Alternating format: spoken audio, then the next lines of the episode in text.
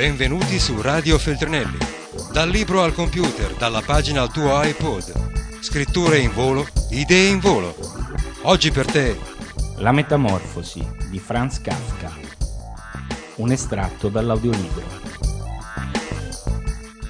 Solo al crepuscolo Gregor si svegliò da un sonno greve, simile all'incoscienza. Sicuramente si sarebbe svegliato ugualmente poco più tardi, anche se nessuno lo avesse disturbato perché si sentiva sufficientemente riposato e lucido, ma gli parve che a destarlo fossero stati un passo lieve e il cauto richiudersi della porta che dava sull'anticamera. La luce dei lampioni elettrici in strada si posava pallida qua e là sul soffitto e sulla parte superiore dei mobili, ma sotto, dove era Gregor, era buio.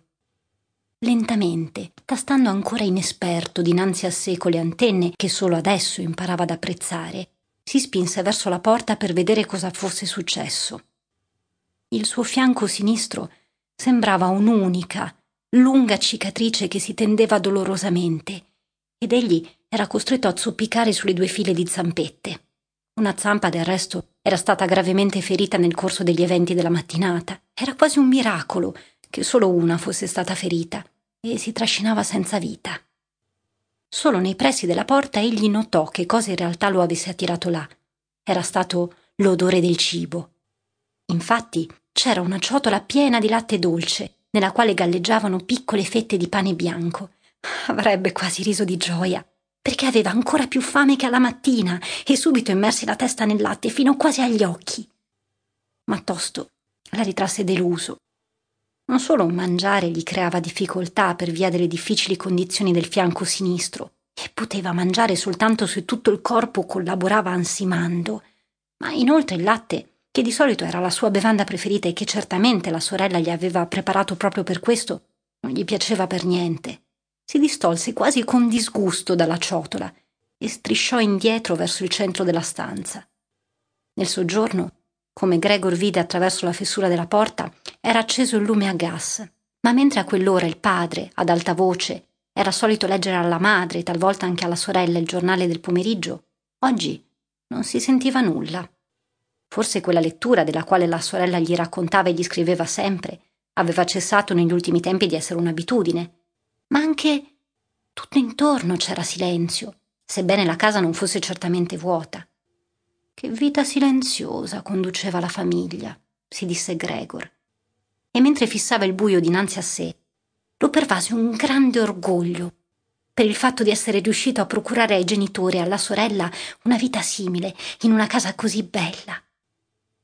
Ma cosa sarebbe successo ora se la pace, il benessere, la contentezza fossero finiti con quell'orrore? Per non perdersi in tali pensieri, Gregor preferì mettersi in movimento e prese a strisciare su e giù per la stanza. Durante quella lunga serata, un esile spiraglio s'aprì nelle due porte laterali, una volta nell'una e una volta nell'altra, e rapidamente si richiuse. Qualcuno sentiva il bisogno di entrare, ma aveva anche troppi dubbi. Gregor si fermò, ora, direttamente vicino alla porta del salotto, deciso a fare entrare in qualche modo il visitatore esitante o almeno a scoprire chi fosse. Ma la porta non fu più aperta e Gregor attese invano. La mattina, quando le porte erano sbarrate, tutti volevano entrare da lui, e ora che lui aveva aperto una delle porte e le altre evidentemente erano state aperte nel corso della giornata, non compariva più nessuno.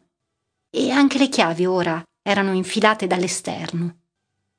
Soltanto a tarda notte venne spenta la luce nel salotto, e ora fu chiaro che i genitori e la sorella erano rimasti alzati fino a quell'ora perché, come si poté udire distintamente, ora se ne andavano tutti e tre in punta di piedi.